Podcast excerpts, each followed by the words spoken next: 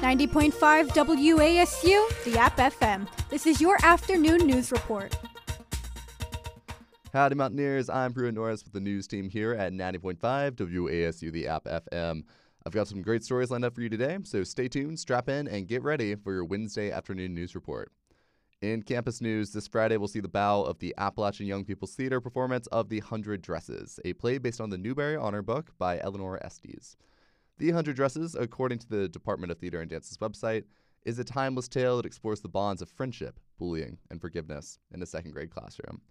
The show goes on this Friday, Saturday, and Sunday at the Greer Studio Theater.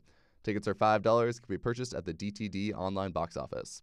Put on your best dress and get out to see The Hundred Dresses. In local news, the Appalachian News reporter Hollie Moore reports that Primal Flame Tattoo, a new tattoo parlor in the High Country, is partnering with Oasis to raise money for the organization. Primal Flame will be holding a flash tattoo event where Boone citizens can walk in without appointment on April 16th. 50% of the proceeds will go to support Oasis, and Primal Flame will also be accepting cash and item donations, a list of which includes girls and men's clothing. The 12 tattoos that go towards the event cost $120 and can be found on the parlor's Instagram page and website. The event will be running from noon until 8 p.m. Primal Flames hours this Saturday, the 16th. Finally, in national tidings, radio staple NPR has quit Twitter after being falsely designated as state funded media by the social media company. This same label ascribed to propaganda outlets overseas. NPR reports that it made the decision to stop posting to its 52 Twitter accounts after the label was made in order to protect its integrity and reputation as a reputable news source, something Twitter may undermine. Elon Musk, Twitter's owner, apologized for the initial declaration and conceded he may have mislabeled NPR, but NPR has made a firm decision to withdraw.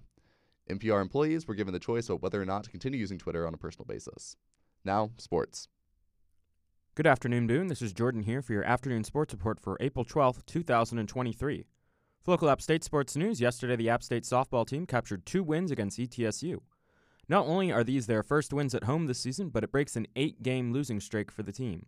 They now sit 20 and 18 heading into playing South Alabama this weekend.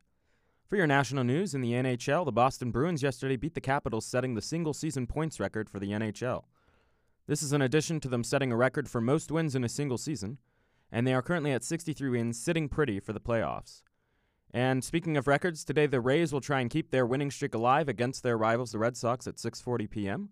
The Rays are now the first team since 1987 to go 11 0. Finally, this weekend the NBA playoffs will start with some exciting matchups on Saturday.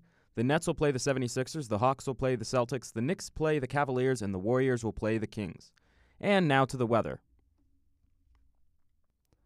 Finally, the weather as ever from boonweather.com. We have a high of 70 degrees today, wow, and a low of a still nice 50. Enjoy Mountaineers and see you outside. For 90.5 WASU, the App FM, I'm Drew Norris. For more up to date news, visit us at WASUradio.com or follow us on Instagram or Twitter.